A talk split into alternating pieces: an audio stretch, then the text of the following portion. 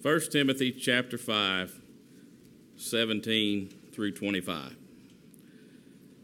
Let the elders who rule well be considered worthy of double honor, especially those who labor in preaching and teaching. For the scripture says, You shall not muzzle an ox when it treads out the grain, and the laborer deserves his wages. Do not admit a charge against an elder except on the evidence of two or three witnesses. As for those who persist in sin, rebuke them in the presence of all, so that the rest may stand in fear. In the presence of God and of Christ Jesus and of the, of the elect angels, I charge you to keep these rules without prejudging, doing nothing from partiality. Do not be hasty in the laying on of hands, nor take part in the sins of others.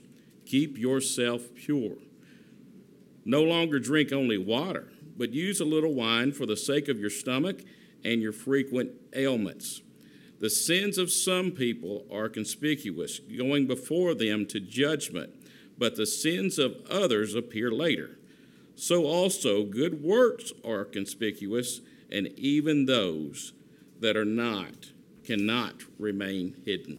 If you don't have a Bible, I would encourage you to take that black Pew Bible, open up to page 1179, 1179, and that'll help you kind of track with us as we walk through the text. We're we, we try to do expository preaching here at Beaver. That means we just walk through we walk through books of the Bible, teaching through the text and uh, verse by verse, and so we'll do that today.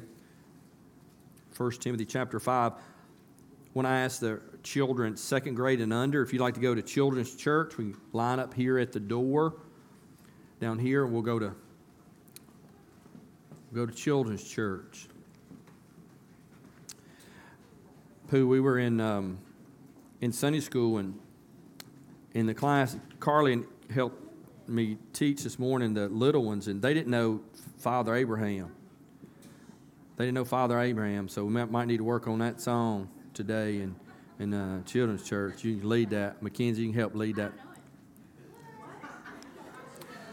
We try to. Um, we try to do um, we, we have new new modern day hymns we try to introduce to you and we sang several of those this morning. We sing um, sweet hour of prayer. That's an old hymn and we try to teach that to our our children because a lot of our children don't know those good hymns. And i don't know about you but i find myself as i get older uh, i sing those more and more. In fact when we're on uh, our, our, some of our folks are on their deathbed that's typically what we go to and so what as jenny says oftentimes we're trying to prepare people to die well and so we're trying to learn those hymns. But I, Carly and I were back there, and we were talking about Abraham, and they didn't know that song, and I was kind of shocked. But I guess that's just an, an old song. But we gave them some homework. We sent text to the parents and said, "That's homework for the week. Let's learn that song." Um, so anyway, First Timothy chapter five, verse seventeen through twenty. If you're visiting with us, man, we're we're glad you're here. A lot of our people are out. It's fall break, and so we have people that are traveling. Uh, so we want to pray for them. A lot of those are listening uh, now uh, through our live feed, but we are glad you're here, and we pray that the Lord will bless you and use this time to bless your soul. But I will, will tell you, if you take that Black Pew Bible and open it up, it's going to uh, you'll benefit from it.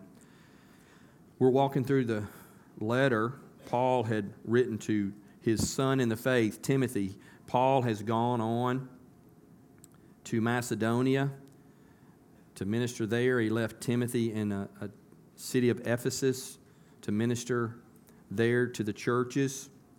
And we've been looking these last few chapters how to organize and administrate the church. And so we're given a, a tutorial, if you will, in church administration here in 1 Timothy. Last week we learned that we should take care of, of true widows.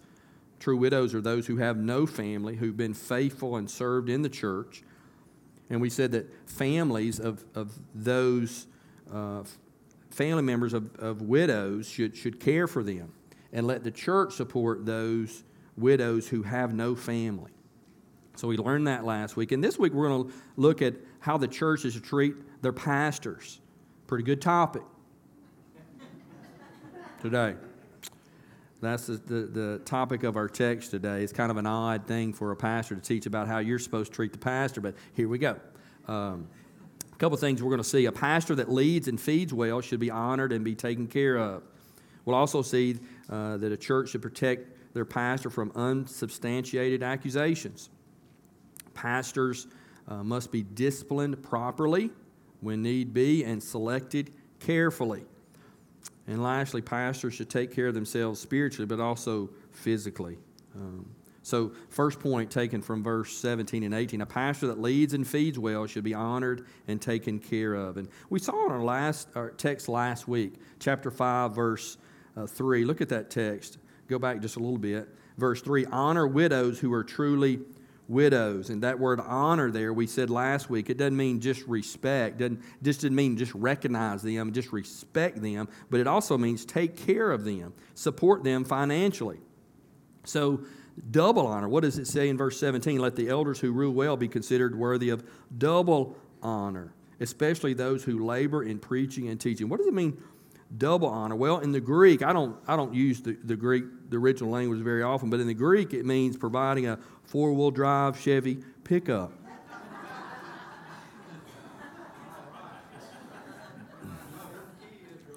yeah. Uh, that's why I don't use the Greek language uh, to talk about the Greek a lot. No, I'm just kidding. Um, it means to show honor in two ways double honor. One is respect, um, recognition for a job well done, maybe. Uh, but secondly, it's that, um, that support, that financial support, taking care of the pastor financially. And this is keeping with Old Testament uh, principles given to Israel concerning the Levites and the priests. How are the Levites? You remember the Levites? That was the, the, one of the 12 tribes. They didn't, they didn't receive an inheritance when the land was divided up, the promised land, right? They didn't receive land, but they were to be taken care of how? It's through the tithes and offerings given uh, at the temple. Second Chronicles 31, verse 4 he commanded the people who lived in Jerusalem to give the portion due to the priest and the Levites that they might give themselves to the law of the Lord. So the idea, the part of the offerings, the tithes that were given in the temple, part of that money was taken and, and, and given to the, the priest and the Levites who worked there in the temple, who taught the word, who administered uh, the sacrifices, and who um, burned the incense, kept the candles burning, those type of things. So, similarly, just like in the Old Testament days, the Levites and priests, similarly, the, we support pastors um, so that they can devote themselves to the Lord's ministry. Paul says, Do not muzzle an ox while it is treading out the grain. Look at verse 18. What would happen is your, your oxen would pull uh, sometimes pull a little a wooden sled, and sometimes they would just walk. They'd have a couple oxen yoked together, and they would just walk around, and they would be throwing the the, the, the sheaves out on uh, the ground, and they would walk over those and trample those. And what it would do is separate the grain from the stalk. You shall not muzzle an ox when it treads out the grain. Also, the worker deserves his pay. And so Paul is quoting firstly from Deuteronomy 25 4 about the ox, and secondly, he's quoting from Luke chapter 10, verse 7. This is the words of Moses, and this is the words of Jesus. Pretty, two pretty sharp fellas that we should pay attention to. So if you shouldn't begrudge an ox who treads out grain, what would happen is that ox is stomping and tromping all over the, the, the grain. From time to time, what would they do? Yeah, they would just reach them down there and grab them a mouthful. We, we, have, we have horses, and so we ride horses, and they just shelled corn here on Candy Lane, and so we've been riding our horses out in the, in the, the, the cornfields, and some of the corn they miss. So as you're riding along, lo and behold, you come up on a, a, a missed stalk of corn that wasn't shelled, and there'll be some ears of corn on there. And what do the horses want to do? They want to give them a bite. So what do we do? We stop and let them, let them feed for a while, let them eat, and then we carry on and we ride some more. Well, that's what's happening there with the oxen. They just want to reach down and grab a, a bite from time to time. So if we shouldn't begrudge an ox who treads grain, we shouldn't withhold a faithful pastor support either. The man who spends his time in the work of the ministry should be supported by the congregation. If you keep the muzzle off the ox, you're going to lose a little grain, but you keep the ox working. Okay? And there's once in, in Nehemiah chapter 13, Nehemiah went back to rebuild the, the wall around Jerusalem after the exile. The Levites, they weren't supported, and so what did they do? They left the work there to go and, and to make a living. Nehemiah 13 10. I also found out that the portions of the Levites had not been given to them, so that the Levites and the singers who did the work had fled each to his field. There were three boys, young boys, and they were bragging about their daddies. You know, little boys do that. You know, my daddy whoop your daddy. No, my daddy whoop your daddy. And this is why. You know, all that kind of stuff. Three boys bragging about their daddies. The first boy said, "My daddy writes a short story, line, short uh, lines on a paper, a few short lines, and he calls it a poem. And he sends it to somebody, and they give him a hundred dollars." The next boy said, "Well, that ain't nothing. My dad, he makes dots on a paper. He calls it a song. He sends it to somebody, and they give him two hundred dollars for it." Third little boy said, "Well, that ain't nothing." Said, my, my father writes a sermon on a sheet of paper. He gets up reads it from the pulpit, and it takes four men to haul in all the money they take in. Now, for some of our some of our young people, they don't understand that. We have an offering box where you put like if you're if you're a guest here, fill out the guest card. I'm not going to show up at your house at 6:30 in the morning or nothing like that. All right, we're just going to send you a little information about the church. Put it in that little offering box. But what usually happens, you pass around offering plates, right? And so that's what the little boy's alluding to hauling in all the money. And that, that's funny that some think a pastor gets all the, the offering. In fact, it wasn't too long ago that a, a young girl that was visiting our church, they told my Clara Beth, they said that we were rich. And kind of surprised Clara Beth. It's like, well, why would you say that? We're not accused of being rich very often. Why would you say that? She said, Well, your daddy is a pastor. He owns the church. Isn't that funny? The thoughts children have. We don't, I don't own the church. I'm a part of the church, right? I'm a shepherd of the church. And I'm so thankful that our church takes care of me and my family. We're very thankful. But in Ephesus, there were some leaders there that were worthy of double honor. They worked hard at shepherding the flock, at teaching the people. But unfortunately, not all leaders are always good examples, and we need to be corrected, me included. But there's caution should be given when entertaining accusations, Paul says. A pastor's think about it, his character is of utmost importance. So we should not be quick to latch on an unwarranted indictment, I think. And that's our second point. Protect your pastors from unsubstantiated accusations. I mean, think about this. When interviewing for a job, or interviewing someone for a job, maybe it's a investment broker or a banker, you would look first at what? You look at their portfolio, right? Yeah. Look at their portfolio. Yeah, look what kind of work you've done. What are you going to bring with you if you come to the bank? What clients are you going to bring? Right? Before a pastor, what do you look first at? You look at their character. Without good character, a pastor is without a job. All right? Think about the qualifications we saw back in chapter 3. They're re- really, really important.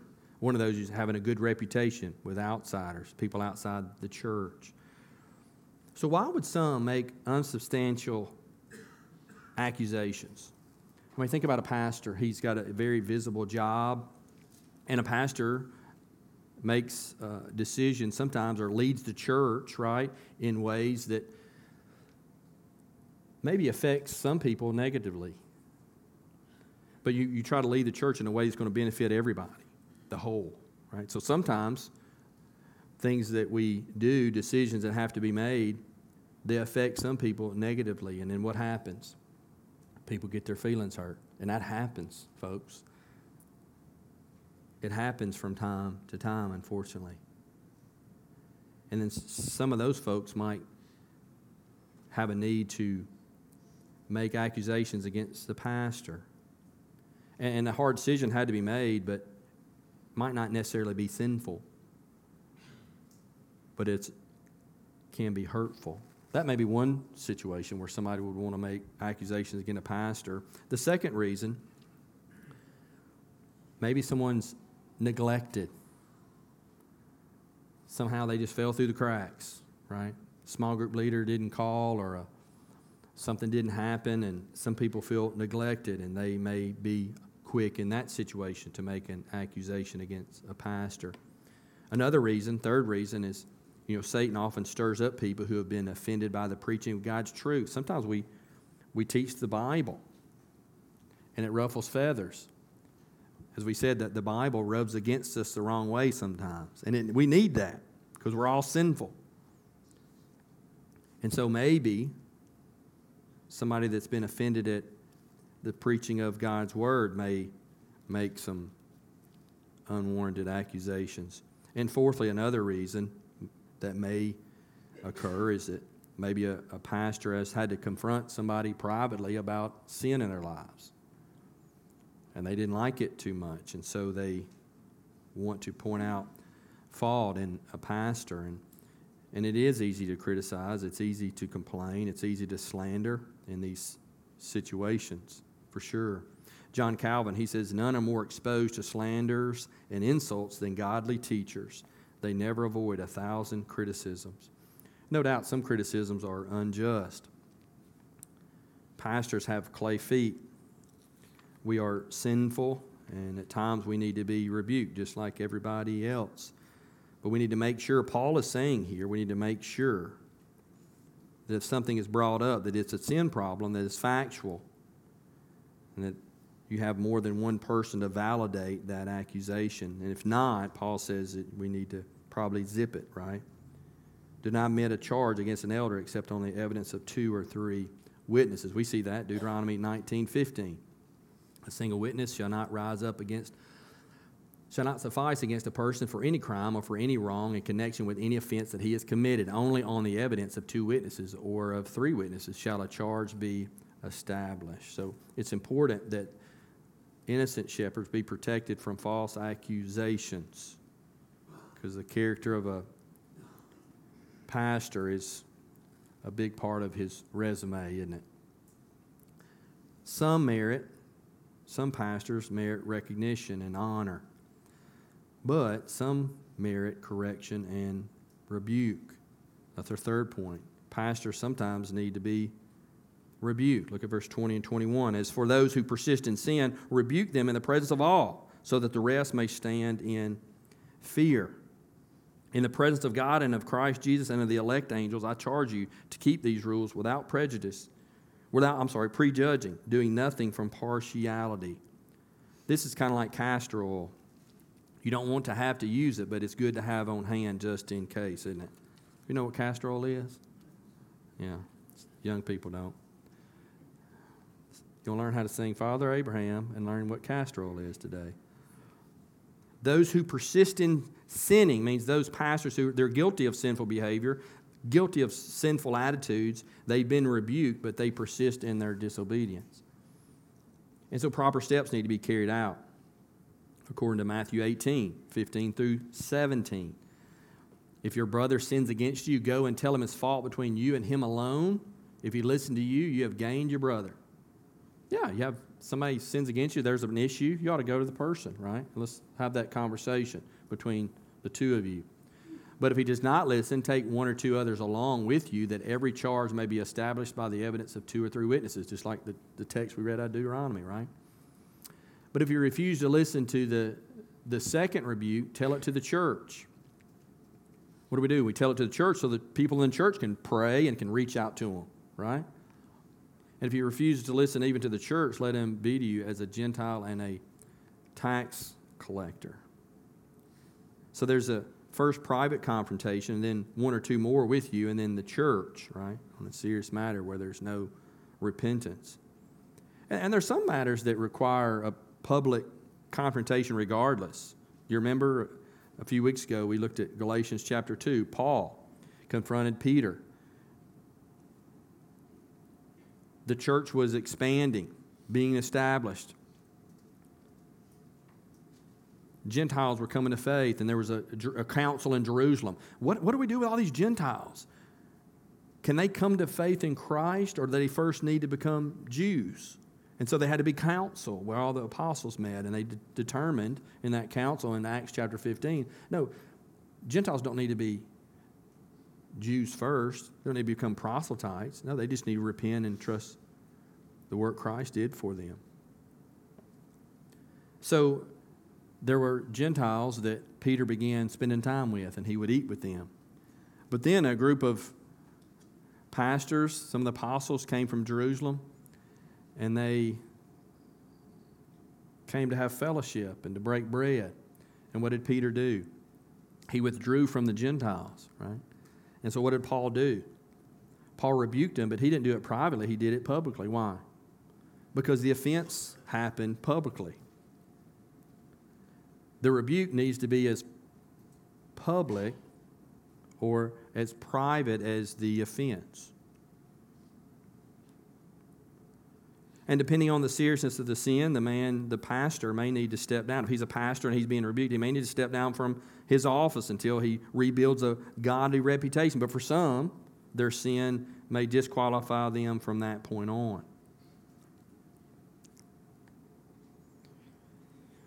He says, I charge you to keep these rules without prejudging, doing nothing from partiality. And it's real easy, right? If somebody has a position of authority to not say anything,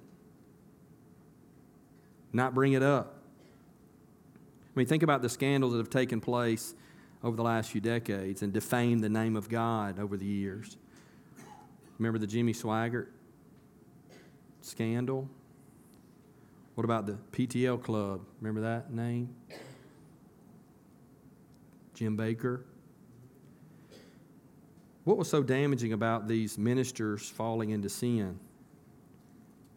It wasn't that they fell into sin so much as their sin wasn't exposed by the church, but it was exposed by the secular media. Don't know what, what happened there, right?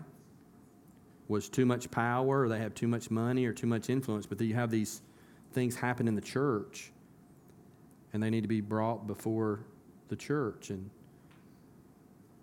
rebukes need to be handed out if need be. And the church can, I think, avoid some of these situations if it um, if it doesn't lay hands on hastily. That's our fourth point. Look at verse 22. He tells us, Do not be hasty in the laying on of hands. That's appointing people to be pastors, right? Ordaining men to be pastors. Don't be hasty in laying on, hands, laying on of hands, nor take part in the sins of others. Keep yourself pure. How do you, how do you go about choosing a pastor of a church? You put an ad in a paper, in a paper, you take resumes. You can do that, and churches do. I think it's, man, it's so good to be able to raise up pastors from within the church. I know we have a pastoral intern. Morgan Moody is our intern.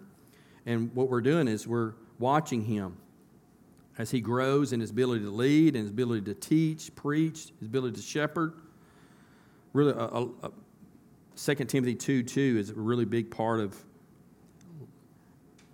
drives our leadership development. And, and what Paul says this to Timothy in his, in his last will and testament, that letter, 2 Timothy, and what you have heard from me in the presence of many witnesses, entrust, entrust to faithful men who will be able to teach others also. So what we're looking for, we're looking for faithful men, people who have been faithful. You give them a little, give them some things to do, and are faithful those things. So what do you do? You give them more. Let them be faithful with those things. And then you give them more and let them be faithful with those things. So what we're doing with Morgan, we're watching him over time to see if he's going to be faithful. So far, so good. Yeah, we're excited. I, when I lived in Louisville, I was, uh, Jen and I, we were in a small group of singles. We, we were married, newly married, but we led a, I led a small group there of about 40 divinity school students. And it was interesting how intelligent they were and how um, sharp they were. They were just brilliant. Some of these men were brilliant. And they would come in and they would bring in their Greek New Testament. That's when I always taught from the Old Testament, just to throw them off, right? And they were just really brilliant. Some of them went on to be, you know, Hebrew professors and, you know, leaders at Lifeway and different things like that. But think about how we disciple people and how are pastors equipped. And pastors are equipped through the church. But what happens sometimes, we depend on divinity schools and seminaries to disciple and equip our pastors. And I'll tell you, I've been in that environment. And some of those men are brilliant Really, really smart. In fact, Dave, our, my partner, he ended up going over overseas with us and working with us over there. He would sometimes say, Man, how in the world are we leading these people? Because there's so many people are just so brilliant. As well, we had good church experiences.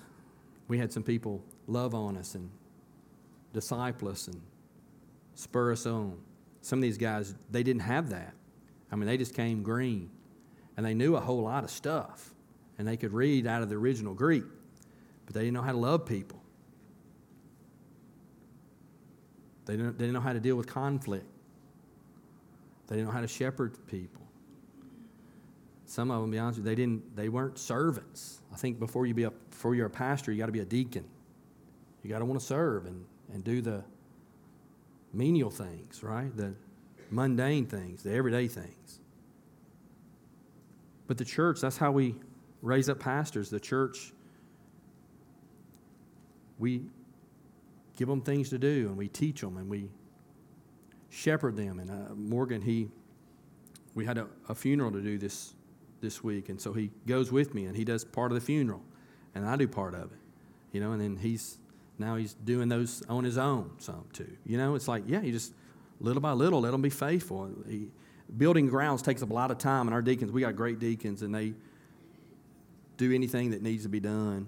But a lot of times we're at the church during the day repairmen don't come on Saturday and Sunday. They come Monday through Friday, right?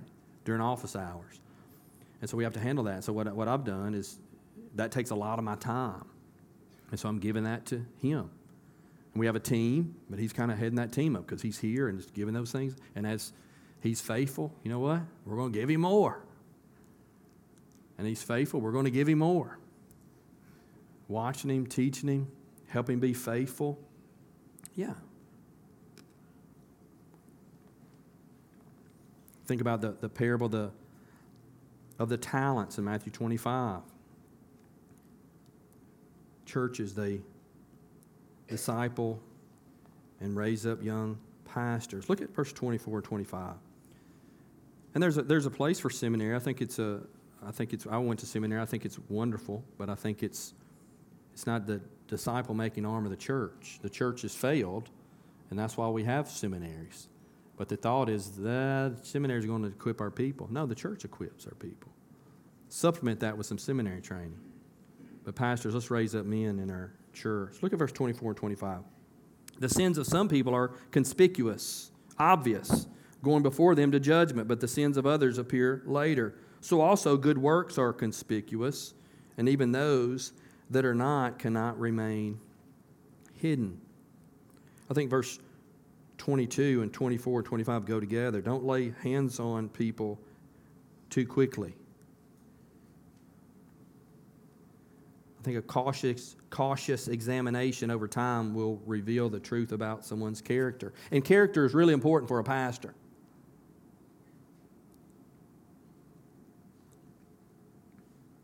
I mean, isn't it interesting how you can meet some folks, you think, man, we meet some people, they visit our church, they're here a few times. You think, man, they're great people.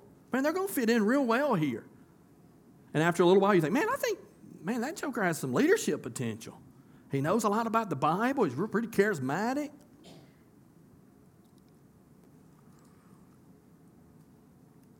But all that glitters is not gold. And over time, sometimes, not all the time, sometimes, you begin to see character flaws and deficiencies and pride problems and integrity problems.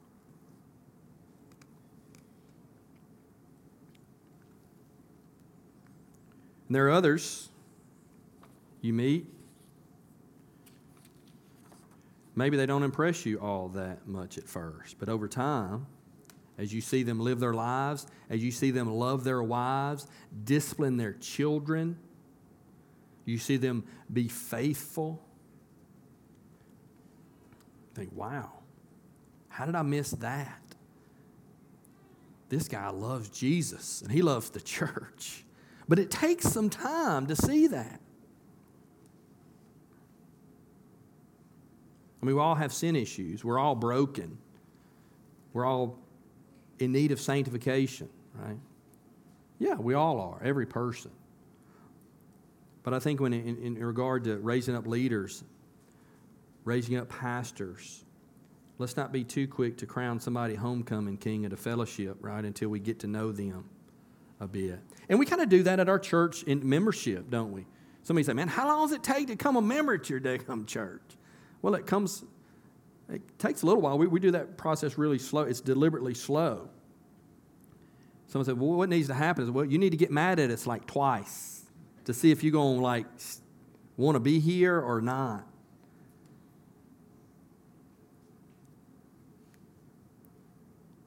How much more so leaders and those who want to be pastors? Abraham Lincoln, he said, You can fool all the people some of the time and some of the people all the time, but you can't fool all the people all the time. It's a wise word in choosing elders. That's what we see here in verse 24 and 25. In, in Europe, before the Middle Ages, there were like two classes of people. You had the nobility and kind of like the clergy. And they were people that either had the, the money, the position, the education, so to speak. And then you just had the, the servants. And it was a, it was a kind of relationship where the, the nobility, they just kind of took care of the, the servants, protected them, provided for them, and the servants did all the work. But then during the Middle Ages, what began to evolve and t- take place was there began to rise of a group of people that were servants. They provide a service. And they became the, eventually the, the middle class. And you would have someone who was a, a tradesman, and they would teach someone who was learning, an apprentice.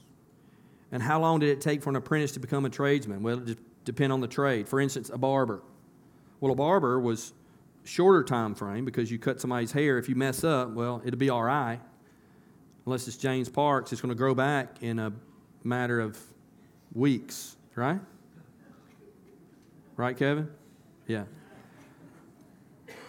So it, it, it it's okay. It, you know, maybe, maybe a matter of months, you, you could kind of begin to cut hair on your own. And what would happen is, is there's a, uh, you, would, you would do something, say you're a, a, a wheelwright or a silversmith, and what would happen over after a little while is you, you, would, you would present a piece of work to the hall to all the other tradesmen in that particular field. And if it met their specifications, met the standard, they would give you a what's called a hallmark, and you could then work in the hall of that specific field. And, and some of those things would take a while. A silversmith, that would take a while. But you know, if you if you do blow it, you could, uh, you know, a goldsmith the same thing. You could melt it back down and start all over. But what about a somebody dealing with stones, like precious stones? You know, the jeweler, a stone cutter, like someone cutting diamonds. It would take a long time. Because if you you cut a diamond incorrectly, there's no recycling it. You can't fix the problem. So that period of study would be much longer. Are not souls more precious than diamonds? How long does it take someone to develop the skills, prove to have the character to be a, a pastor, meeting the qualifications of 1 Timothy chapter 3? It, it takes a, a little time, I think. We need to let men learn and be faithful with little before putting them in charge of much. Let those who want to be pastors learn and prove themselves faithful before making them a tradesman. I mean, think about it. I think one of the most dangerous men in the world is a preacher that's not qualified. This is a very influential and powerful position to have. So we have to be careful who we put in those positions. A pastor has authority and has influence. If he uses the pulpit for his own benefit or misuse his authority, it can do a lot of damage. So we don't put novices in the pulpit and give him the reins until he's proven himself over time. And of course, none of these instructions are, are foolproof, right? We put men who are not fit for the office, it causes problems, but sometimes that happens. We don't recognize them immediately. Think about Judas. Now, the Lord was never fooled by Judas. Jesus knew Judas. He knew that he would rebel, would betray him. He knew that from the very beginning. He knew the kind of man he was. He exposed him without naming him in John chapter 6, verse 70. He said, he, he said, One of you is a devil. Yeah, he knew about Judas. But the other apostles didn't. They were hoodwinked. Right? When Jesus had them all together, one of you is going to betray me. They're like, Who is it? You think it's me? You think it's you? You know, they didn't know. Sometimes it happens where you have someone who doesn't have good character and they fool you for a while. But I think if the church church selects pastors too rapidly, what happens is we one thing is we miss qualified men whose good work appear later than those of others. Church Father Jerome, he says, the good deeds of some are public property, while those of others we come to know only through long intimacy with them. So let's not be too quick to lay hands on someone and put them in the pulpit. And lastly, the fifth point, up to verse 23 pastors should take care of themselves, not just spiritually. You know, we talk about all the time. We, we, never, we never graduate from the spiritual disciplines. Someone comes to faith, they repent, they trust Christ. What do we do? We encourage them and we teach them how to study the Bible. Here at our church, we use an inductive Bible study method. We teach them how to study the Bible, we encourage them. We, you, never, you never grow out of that. You never graduate from the spiritual discipline. So, me as a, a pastor, I have to daily be disciplined to draw near to the Lord in prayer and, and study the Scriptures and memorize the Scriptures. There's spiritual disciplines we have to do, we never graduate from. But we also have to take care of ourselves physically. Notice verse 23 no longer drink only water, but use a little wine for the sake of your stomach and your frequent ailments. Timothy, we said this in the introduction, he must have been maybe a little sickly. He had some stomach issues, so Paul gives him instruction to take care of himself, drink a little wine instead of just drinking water. And could their water been bad? Could um, whatever? I'm not sure, but I know I've had some stomach issues, and I've drank I've drank uh, from time to time some apple cider vinegar to help soothe your stomach. And you can say, well, what about, Pastor? Can we, can we drink? We pop a top and drink? But Scripture doesn't prohibit that. And In fact, here it says, yeah, Timothy, have a little wine with your, for your stomach. But, but I will, at the same time, say, um, you know, some have used this to support their drunkenness, but there's so many texts in the scripture about the effects of drinking uh, too much. So you say, well, you, do you drink, Pastor? I don't. Because the warning passages are too many, right? One said, you know, I only keep a bottle around in case a snake bites. And they also say, but I also keep me a small snake around too. Yeah, we have to be careful with that. There's a lot of scriptures that deal with that. But, pastors, I think the point here in verse 23 take care of yourself, Timothy. Take care of yourself. We need to make sure we, pastors, we take care of ourselves, not just spiritually, but also physically. So, what do we do with this text? It's a, a text about pastors and ministers to pastors in some way. How the church minister to pastors? And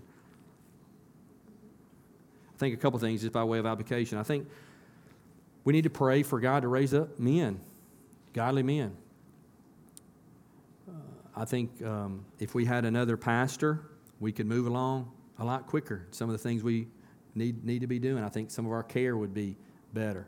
I feel like every week, I feel like every day, you know, when you, when you leave and you go home, there's like a, a to do list, and you never get to the bottom of the list. You feel like you're neglecting people People need to be cared for more intimately.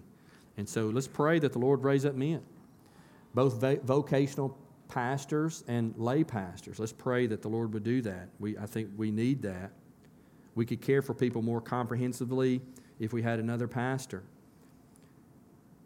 I think I'll ask you to pray for me and for Morgan. We, we pray together about this often. We recognize that um, we have a testimony and a witness, and it just takes one something to go wrong, a bad decision, um, something said that will disqualify us from pastoring. So we ask for protection and for wisdom. Um, the Father would keep us humble and discipline us when we get out of His will. Pray for Morgan as he, he would continue to be faithful and, and that Lord would protect him and he and Kayla would continue to be faithful and the Lord would bless them. And I'm so thankful for him. Look forward to working uh, with our secretaries and with Morgan, and uh, just, you can pray for him. Um, and I, I'm, I'll say to the church, I'm very thankful to be here at Beaver.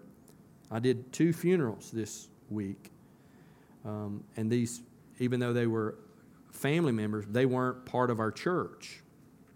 But I was so happy to do that. And you know what I did? I had the opportunity to share the gospel with quite a few folks this week in a very pointed way.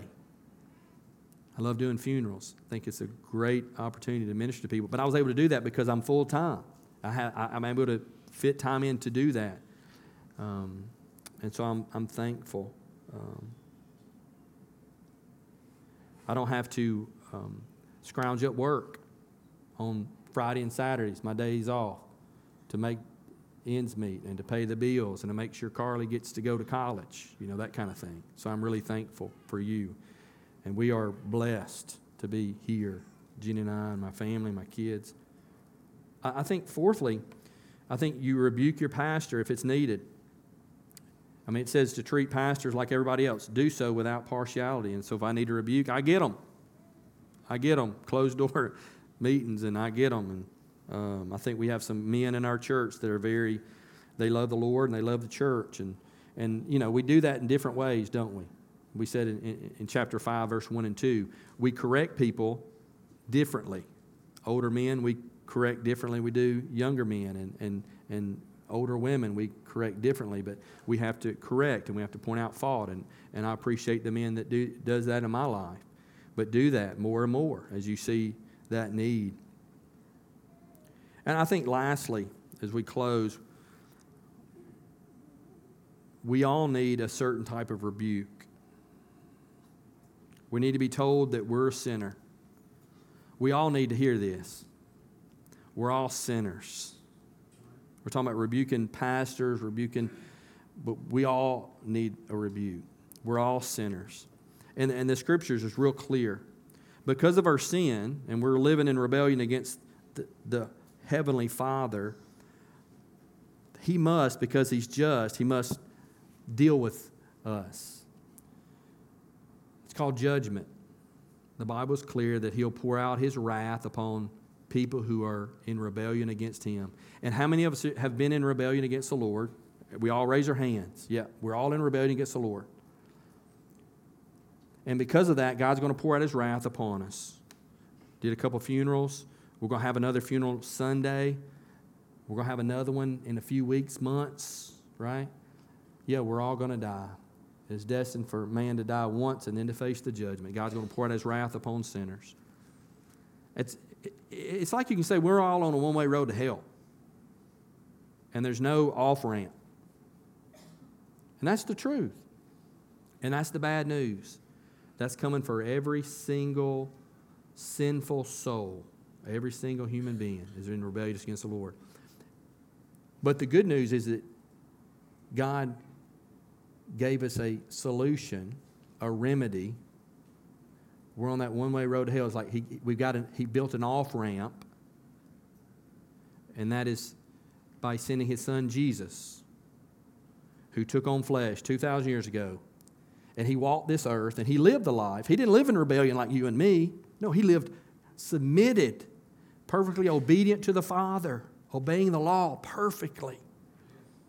And he went to the cross and he allowed these sinful, terrible people to say terrible things about him. He did not reply. He gave himself up. He was crucified, willingly died. He didn't just die physically. There was nails in his wrist, nails in his in his in his ankles. And he suffocated there on the cross. But the most terrible part about that is the Father poured out his wrath upon the Son. And the Son paid for the sins of all those who would trust in him. He bore that. He died. He was buried, and on the third day, he rose from the dead. And the Bible says so that sinners could be justified. He showed himself to the disciples. They saw his resurrected body. He ascended into heaven. He told his disciples, Go into all the, the nations, make disciples of all the nations. Go and, and preach the gospel. Tell them how they could be reconciled to God, how they can avoid hell, how can they avoid my wrath. So that's what I'm doing today, telling you how you can avoid the wrath of the Father. We all need a rebuke. And for many here, we've heard that rebuke and we've responded with obedience. We've repented, turned from our sin, living our lives for ourselves. We've embraced the truth that Jesus died for us, that he rose on the third day so we could be right with God, and we cried out to the Lord, Lord, save me, forgive me. I want to obey you from this day forward. So I want to encourage you to do the same thing. There's bad news, one way road to hell, there's no off ramp. God, in His mercy and grace, has given us a way out. He's given us a way to not only a way out, but a way to know Him. It's not just to avoid hell and the wrath of the Father, it's a way for us to have a love relationship with the Father. And that's what we all want. That's what we all need. So I want to encourage you, just by way of application, if you've never heard that rebuke and responded rightly by repenting and trusting Christ, I want to encourage you to do that today. Just cry out to the Lord, something like this Lord, I'm, I'm a sinner, I'm wrong, I've been wrong, and I deserve your worst. I deserve hell.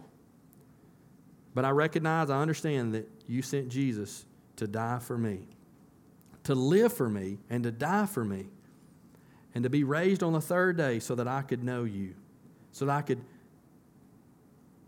have my sins forgiven.